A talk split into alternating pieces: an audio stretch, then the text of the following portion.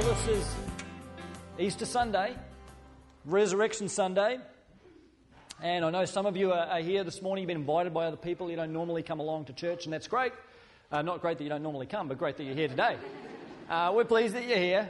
And uh, hopefully, this whole ex- we don't usually have the choir, but hopefully, this whole experience is, is really positive for you. It is, you know, when you step back and think about it, it is a funny thing that we celebrate on Easter Sunday. Some of us are so used to it, but we remind ourselves that today is a day and of course, we do this every Sunday, but today of all days, we're celebrating the fact that tens of thousands of kilometres away, just outside the city of Jerusalem, there's an empty tomb. And the tomb's empty because that was the tomb that Jesus of Nazareth was laid in. And we believe that tomb's empty because he's not in it, because he's risen from the dead. And we believe that even though that event happened thousands of years ago, different continent, totally different culture, it profoundly, profoundly affects everything. That it changes our lives, it changes our world, and it changes our future, changes where everything is going, all because of this empty tomb. I went and visited that tomb a few years ago, spent a week in Jerusalem saw all of the uh, sights that you see when you're there. And one Sunday morning, our tour guide took us to this, to this tomb, uh, the, the tomb where Jesus was laid. And we, we, our bus pulled up there, and we could see in, but we couldn't get in because the uh, gate was closed. We didn't realize this at the time, but apparently Sunday mornings the tomb's closed, which I thought was kind of ironic. You know, that Jesus' tomb's closed on Sunday. Sorry, you can't get in. There's something strangely ironic about that. But anyway, we looked through the bars and the way the whole thing is set up, it was this beautiful, lush garden. These lovely flowers, all perfectly manicured. And we couldn't see, but at the back, around the back, there is this hole cut in the rock, which is apparently where Jesus was laid. It's just a lovely setting, places there to reflect and to meditate. It's just this pristine environment. The only problem with it is that's not the actual tomb. and that's a bit of a downer when you realize that, but it is almost certainly not the tomb. I mean, every scholar, archaeologist has discredited this as the actual site. It's likely to be further down the road, and nobody knows exactly where the actual tomb is, but it's almost certainly not there. And yet, it is interesting. People flock to this garden tomb. It's what it's called, the garden tomb. And they come there, and I suppose even though it might not be the actual tomb where Jesus is buried, it's still a lovely place to reflect and to remember and to think about Jesus' resurrection. I think part of the reason that that site has such appeal is because it's a garden. And in the Bible, it's not a very well known fact, but the Gospel of John tells us Jesus was buried in a garden. So, I mean, let alone the fact that there probably wasn't a garden there 2,000 years ago anyway. But it's nice to sit there and just imagine what this might have been like. But in the Gospel of John, and John's the only writer who tells us this, which is interesting.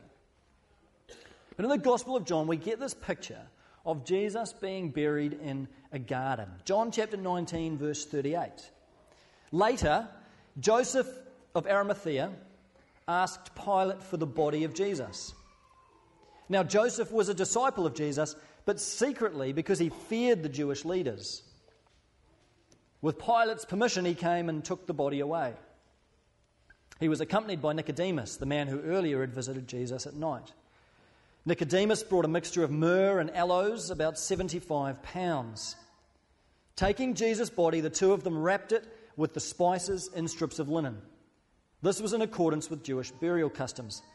At the place where Jesus was crucified, there was a garden, and in the garden, a new tomb, in which no one had ever been laid. Because it was the Jewish day of preparation, and since the tomb was nearby, they laid Jesus there. It's, it's the beauty of having four Gospels Matthew, Mark, Luke, John that when one of them, and only one of them, mentions something, it often has significance. Why would John be the only Gospel writer to tell us that Jesus was buried in a garden? All the other Gospel writers tell us that there was a hole cut in the rock.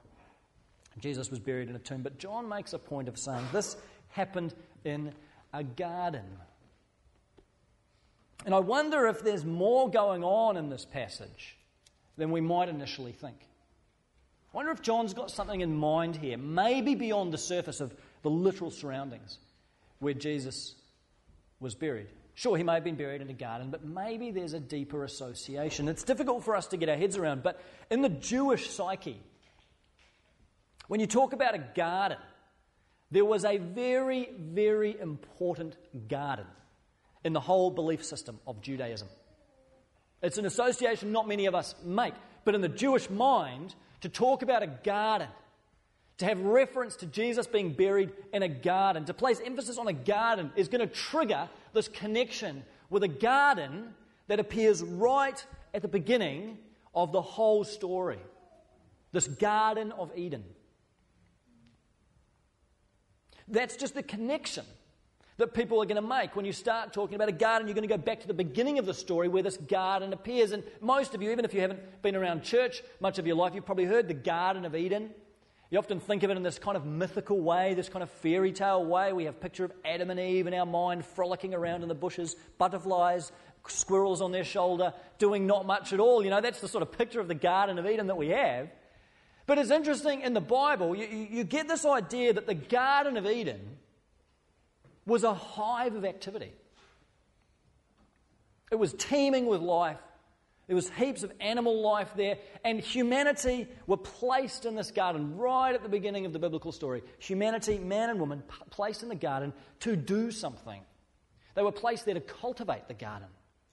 They were placed there to care for it, to nurture it, eventually to fill and subdue the whole earth.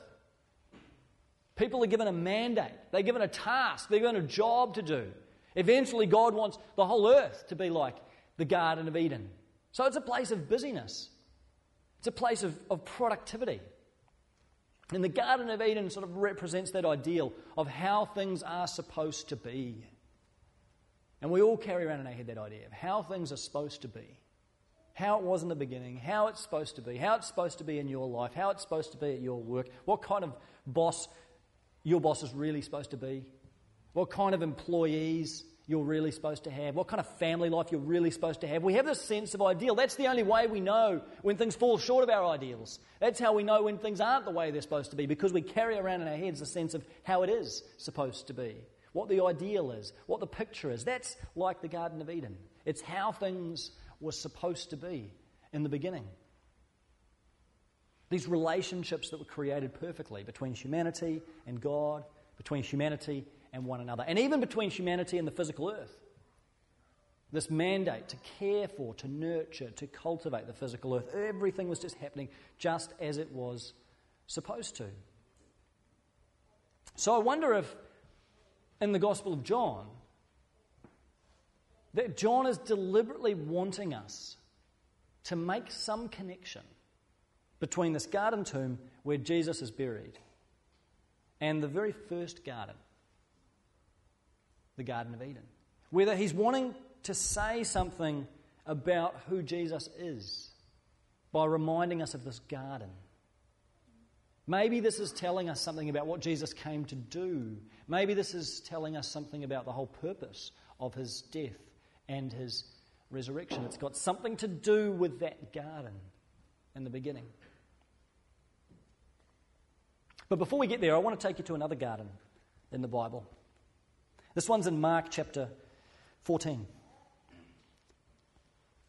It's a completely different scene in the Bible, but it also takes place in a garden, not far from the garden where Jesus was buried.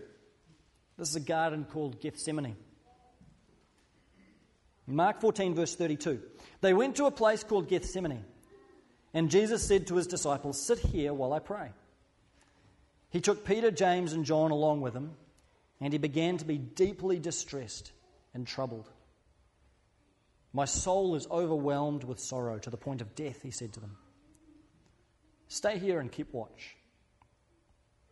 Going a little farther, he fell to the ground and prayed that if possible the hour might pass from him.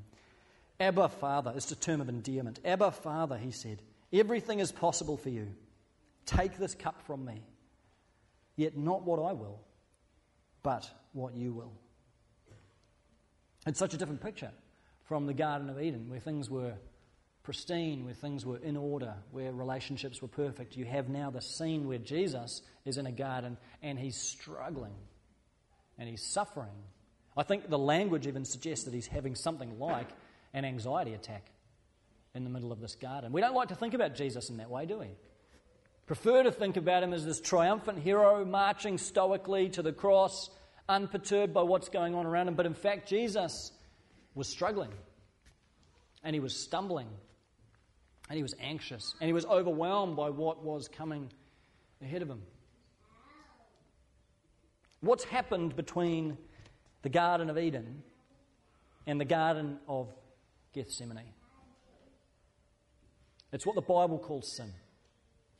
And that word is it's difficult to talk about because it's so loaded with all kinds of baggage today. It's basically a joke word for most people. But sin in the Bible, it's not about breaking commandments and breaking rules and, and, and just doing good and bad stuff. It's primarily about a relationship that's gone wrong.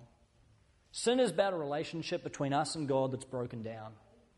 And this is what happened right back in the beginning. It doesn't take long in the story before Adam and Eve, first human beings. Their relationship with God became twisted, distorted, perverted because of their own selfishness. It's interesting, though, that humanity didn't just become atheists. You know, Adam and Eve didn't just stop believing in God, they just started dealing with Him on their terms. They didn't say, well, we don't need God anymore. We don't want God. They just simply got up, they just did what they wanted to do and basically brought God down to their level and just lived their life, and God just had to fit in around the edges. That sound familiar to anybody? That's basically how we live, isn't it? A lot of the time, it's Kiwi culture. See, I don't think, I may be wrong, I don't think there are that many pure atheists in the world. I could be wrong about this, but I've got a theory. I don't think there's, I mean, I know there's the Richard Dawkins, Sam Harris type atheists, but I actually don't think there's that many pure atheists, utterly, adamantly disbelief in God. I think most people just get on with life and don't think about it and deal with God when and if and how they want to. So he's out of your mind most of the time until you get in trouble or until you desperately need something and, and, he has to come through. It was interesting, I read a survey, it was done a few years ago in the States, of 3,000 teenagers on their, on their beliefs about God and spirituality. And the authors concluded that the predominant view of God among that age group was somewhere between a butler and a therapist. Interesting, eh? Those were the dominant sort of images they, they, they, they drew out of the study a butler and a therapist. And doesn't that ring true? See, I don't think it's so much that we disbelieve in God, it's just that we treat him like a butler and a therapist. So, as long as my life's going okay, and work is fine, relationships are fine, finances are fine, and health is fine, those are generally the biggies, God can just sit over in the corner, out of mind, and I don't really need him, like a good butler should. Stay in the kitchen. But when I need him, boy, I better, better click my fingers and he better arrive. And he better show up and he better do exactly what I'm asking him to do. See, it's a cosmic butler. And then, of course, God the therapist. When we're feeling down and we're feeling bad, what we want is God to make us feel a bit better. Just to soothe us and speak gently to us and sing a lullaby so we just have nice, fuzzy feelings. This is what we want. Now, that is about, I think, as close as you can get to a biblical definition of sin. It is not disbelieving in God and it's not just breaking commandments, but it's distorting what a relationship should be. It is taking a relationship between us and God that is supposed to be God centered, our lives orbiting around Him and us centering ourselves around Him. And it's just twisting that into something completely different, where we remake God in our image and have Him serve us, deal with us on our terms, thanks very much, and shove off when we don't need Him. That's sin. It's a relationship twisted, distorted, and perverted. And when that relationship between us and God is like that, we can no longer relate in healthy ways to one another. When the vertical is out of alignment, the horizontal is out of whack too. We can no longer have the kind of relationships we might think we are. We can't have the kind of relationships, the kind of intimacy, the kind of relational health that is possible when our lives are aligned with God. The whole thing's thrown out. Ultimately, all of creation is thrown out. It's like the Garden of Eden has got weeds growing right through it. It's been left uncultivated and uncared for. And so we end up in the Garden of Gethsemane. It's into that sin filled world that Jesus steps. It's the incredible thing. He didn't just come and hover above the ground, He came and entered right into it, into all the mess, all the muck, all the filth of this world all the breakdown in relationship. He stepped into it and he saw it, he lived among it. And here he is in the Garden of Gethsemane. What I think is there's an interesting parallel here between the, what Jesus does in the Garden of Gethsemane and what Adam and Eve do in the Garden of Eden. In the Garden of Eden, Adam and Eve face this choice. Is it going to be God's will or is it going to be their will? And, and, uh, you know what they choose? They choose, they choose my will. My will be done. That's, that's where the story comes off track, right at the beginning. Adam and Eve basically say, My will be done, thanks very much. My stuff, my plans, my life. I'll follow God so long as He fits in with what I want to do. At the point where our paths diverge, I'm going my own way. Here's Jesus in the garden. And when you read the Garden of Gethsemane story in view of the Garden of Eden story, I think Jesus is reenacting the Adam and Eve story. I think he's reliving that same moment. I think there's a sense of deja vu about the Garden of Gethsemane. Here's the second Adam come along. He's facing the same choice. It's not about eating an apple, but it's still about doing the will of God or not. Jesus faces the same choice. Is he going to say, Your will be done, God, or my will be done? And, and, and you know the famous words he says, Not my will, but yours. Talking to God, but yours be done. Jesus makes a different choice. And he undoes what humanity stuffed up in the beginning. He relives it and he comes to that junction and he chooses God's will and not my own. And you know the story didn't end there because he made that choice. That was a tough choice because it led him to the cross. And on the cross, Jesus took upon himself all that relational breakdown that's occurred between you and God, between me and God, all of our stuff. That's what you didn't see in that movie, The Passion of the Christ. You can get a glimpse of the physical horror of the cross, but what's happening when Jesus hung on that Roman cross for six hours one Friday, hung up like a piece of meat in the baking Mediterranean sun, finally died of asphyxiation. As he's hanging there, what's happening behind the scenes, what's happening beyond what you can see, is that he's absorbing everything that is wrong with you, everything that is wrong with me, every way in which we have twisted and perverted and stuffed up our relationship with God. All of your junk, all of your baggage, all of my stuff, everything, all of it. He's absorbing it. He's absorbing it upon himself. He's taking all of your failures, all of your fears. Can you get your mind around that? Not just your, the person sitting next to you, too. Have a look at them. Mate, there's a lot to take on. All of that stuff, Jesus takes it. All of our imperfections, all of those past regrets you have,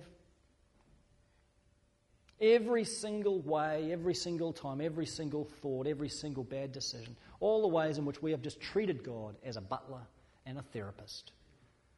All of our sin. Jesus just absorbs it. He takes it.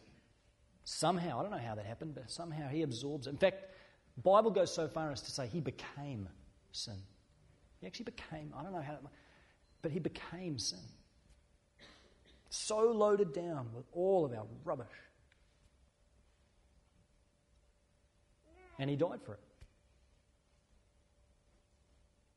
And so the story hangs in the balance. And so we arrive back at the garden tomb on Easter Sunday morning. Read you a few more verses from John chapter 20. Here's what happened. Keep all of this stuff about the garden in your mind because I think it's significant. John chapter 20, verse 11. First person at the tomb that morning, Mary. Now, Mary stood outside the tomb crying. As she wept, she bent over into the tomb to look into the tomb and saw two angels in white seated where Jesus' body had been, one at the head and the other at the foot. They asked her, Woman, why are you crying? They have taken my Lord away, she said, and I don't know where they have put him. At this, she turned around and saw Jesus standing there, but she did not realize that it was Jesus. He asked her, Woman, why are you crying? Who is it that you're looking for? Thinking he was the gardener, she said, Sir, if you've carried him away, tell me where you've put him, and I will get him. Jesus said to her, Mary. She turned toward him and cried out in Aramaic, Rabboni, which means teacher. Isn't that a fascinating scene? It's one of those details about Easter Sunday morning you don't often hear. But it's intriguing to me that here's Mary, this bizarre sort of mix up. Mary's at the tomb. She's already talking to angels. I mean, that's bizarre enough, isn't it? That's, that's this crazy stuff. I mean, it's good, but it's crazy. She's talking to these angels. And then she turns around, she sees Jesus, but she doesn't recognize Jesus. She thinks he's the gardener. And I think what's happening here is that John, who wrote this, you know, when he says she thought he was the guard, it's almost like he's winking at us. You know, he's like, she thought he was the gardener. What's going on with the garden theme here? She thinks he's the gardener. What if that wasn't a mistake? What if Jesus was the gardener? Not in a literal sense, not like he had the job of cleaning the garden. But what if he was the gardener? There's a guy called Albrecht Dürer was an artist. He did this etching, a series of etchings actually called The Small Passion. And one of them, a little tiny little etching, is called Jesus the Gardener. And in, on this etching, he actually pictures the scene of Mary before Jesus. And Jesus is dressed as a gardener. I think we've got a picture of it, Essie. You might be able to put that up. Jesus is dressed as a gardener. He's got his gardening hat on. He's got his gardening shovel in his hands. And it's sort of almost comical, this picture of Jesus being a gardener. But I think that's possibly what's going on. Not necessarily that Jesus was wearing this gardening outfit, but John's wanting us to realize that in the whole flow of the biblical story, from the Garden of Eden to the Garden of Gethsemane, now to the Garden Tomb, Jesus is playing the role of a gardener. See, in the beginning, that's basically what he made humanity to do and to be, to be a gardener to cultivate the earth, to bring forth this new light. And then Jesus himself walks out of this tomb as the one who is bringing about this new life, as the one who is cultivating the garden of this world, cultivating the garden of God, cultivating the garden of our own life. Jesus has come as the one who is bringing new out of old, who is chopping back the weeds, pruning back the bushes, dealing with everything that's gone wrong in the world. He's absorbed all of our sin on the cross upon himself, taken it from us on himself, and now he walks out on Easter Sunday as the one who's ready to get to work gardening. Jesus is ready for action. He's coming out of the tomb and now he's coming to bring new life into God's world as this great gardener. And the first place that Jesus wants to start in this whole work of gardening, this whole theme of gardening, is in your life and mine. That's where it starts. As Jesus looks in, at our life and sees that often it is overgrown with all kinds of weeds and all kinds of stuff that shouldn't be there, thorns and thistles have grown up. We've just done our own thing. We've just gone our own way. And Jesus' desire is to come to us as a gardener. I don't know what your picture of Jesus is like. Get all kinds of ideas in our head, but what about thinking of him as a gardener? As someone who stands before us and says, I'm ready to get to work in your life because I've taken your sin upon myself. And I've risen from the dead to conquer death, offer new life. I'm ready to get to work gardening your life, gardening your heart. I'm ready to come and renew. I'm ready to come and do an extreme makeover, garden edition. Here it is Jesus the gardener. And that's the opportunity and that's the invitation. Not just Easter Sunday morning, but every single moment of your life. Jesus stands before you and he says, I'm ready to get to work in your life. I want to take away and forgive all that has gone wrong, all the ways that you've twisted and perverted that relationship with God, all the ways in which you've drifted from Him, ignored Him, treated Him as a butler and a therapist. Jesus says, You know, that is in the past. I want to make you new. I want to come into your life, cultivate this incredible garden. I want to give you forgiveness. I want to lavish you with mercy. I want to draw you back into that relationship with God that you were created to have. That's the invitation. And from there, the incredible thing is Jesus renews the garden in our life so that we might join him in the work of gardening in the world. I don't find it an easy metaphor to work with either because I personally hate gardening.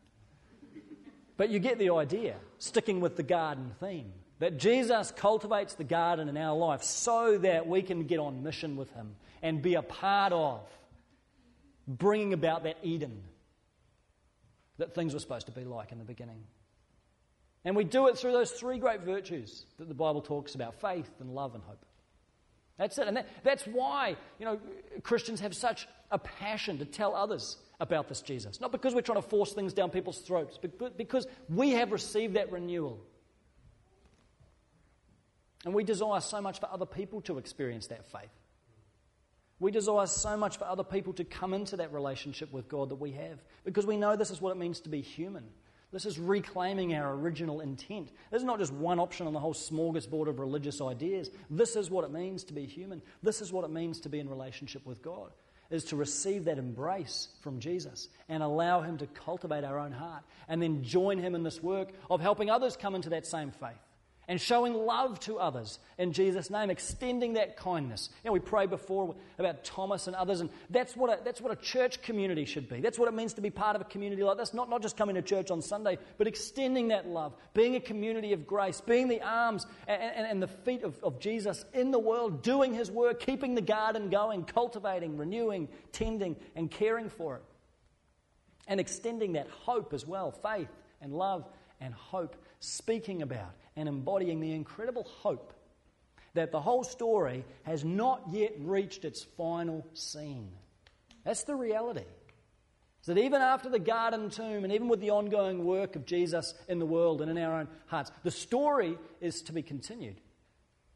The story's still going on, and there's one more garden that I want to take you to in the Bible. We'll wrap up with this. One more garden right at the end, very last chapter of the whole Bible, Revelation 22. Just a few verses. And again, listen to these verses in view of the whole garden idea and see if you can pick up what's happening here. Revelation 22. Then the angel showed me the river of the water of life as clear as crystal, flowing from the throne of God and of the Lamb down the middle of the great street of the city. On each side of the river stood the tree of life.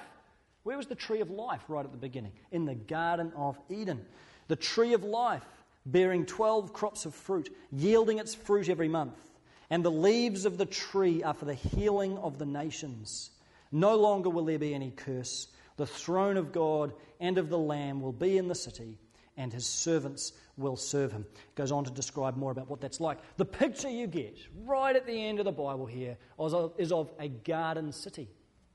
It's kind of urban language mixed in with garden language.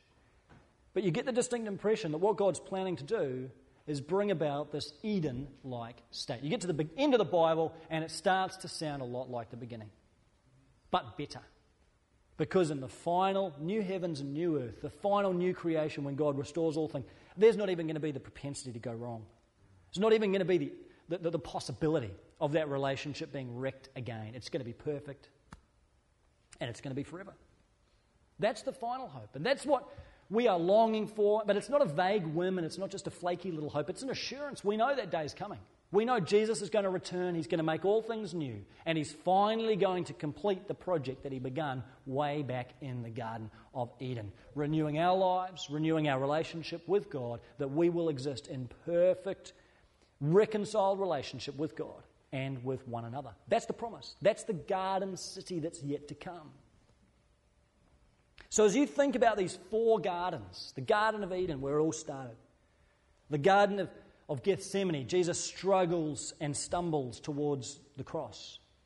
The garden tomb, where he rises from the dead as the gardener, going forward to do God's work. And the garden city, where he's yet to make all things new. We know it's going to happen one day. Just reflect on where your life is in this whole story. Where are you sitting? Which garden are you in? What's the state of the garden of your own life? You know, some of you may never have even contemplated a relationship with God in your life. It may be the furthest thing from your mind. You've just got on with living, you've just done things you, you want to do, and, and that's just how it's been.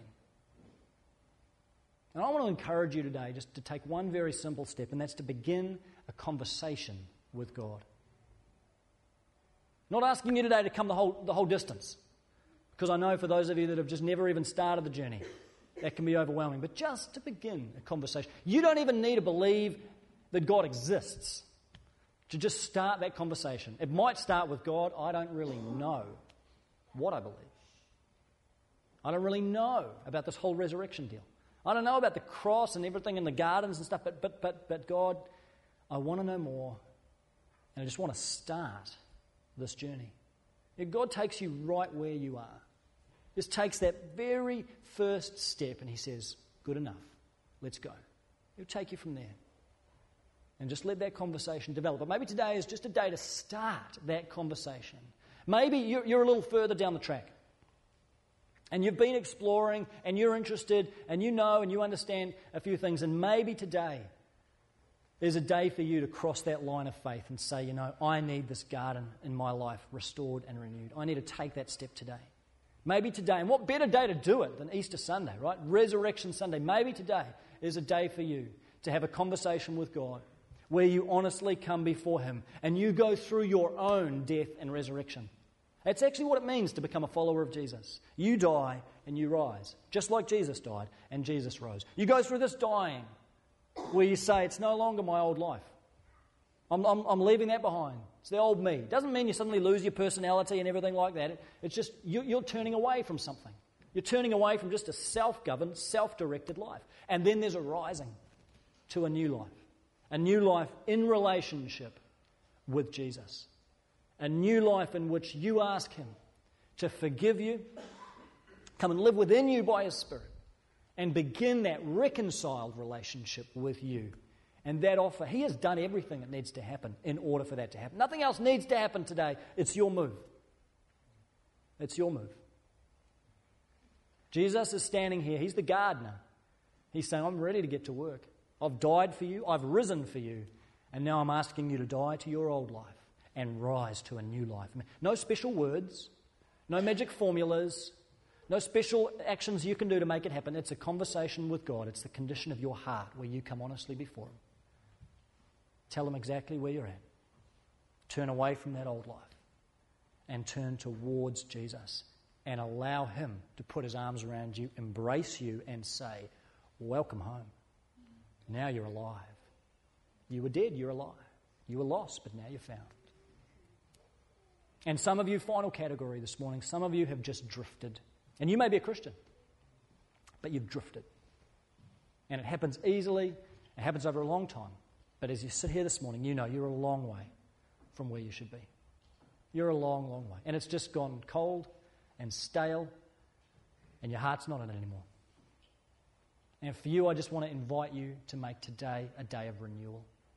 It's nothing really that you do, but it's just returning to Jesus and allowing Him to rekindle in you that faith that you had. Maybe you can remember, though, that, that, that day when you made the first commitment, when you were on fire, when you were really into it, but, but things have just plateaued and stagnated and just nothing's humming for you. I want to encourage you just simply and humbly to make this Easter Sunday a day of rededication and recommitment.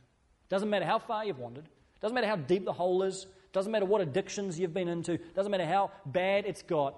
God is just so willing and so ready to embrace you. He doesn't want to hear your sorry speech. He doesn't want to, you know, give you a, a big telling off before he makes it right. He just wants to wrap his arms around you and say, Welcome home again. Every single time. So willing, and he's so able to do it. Just lavish upon you again that mercy and again that grace and say, all right, let's just pick up from where we were and keep on going. That invitation is yours this morning for those of you that have just had that inertia and you've become apathetic. Don't leave today without getting yourself back in that right place, being refilled with the grace and the power of God because of the death and resurrection of Jesus Christ. It's available to you, it's available today. Would you pray with me?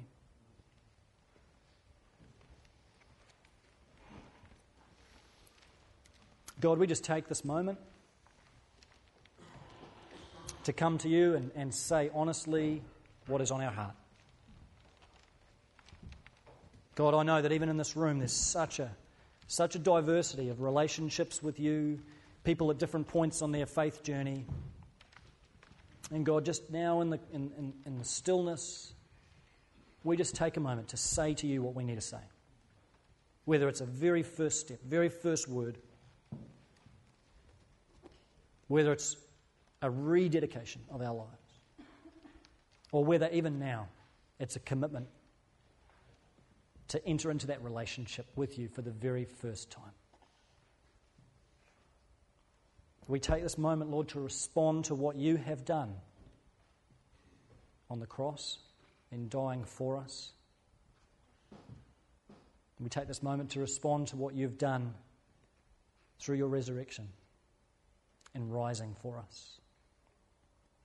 We thank you that Mary didn't make a mistake that morning, but you intended to be seen as the gardener, the one who comes into our lives to make things new, to tear away the weeds and the thorns and thistles, and plant new life.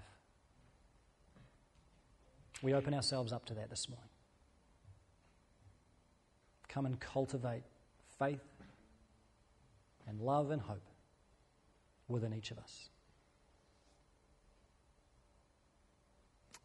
In Jesus' name. Connection Point is a joint production between Connection Resources and Shore Community Christian Church. If you would like a free copy of today's message, please email us or phone us on 0800 90 30 90. To subscribe to our free podcasts or to listen to the latest message, go to connectionresources.org.nz.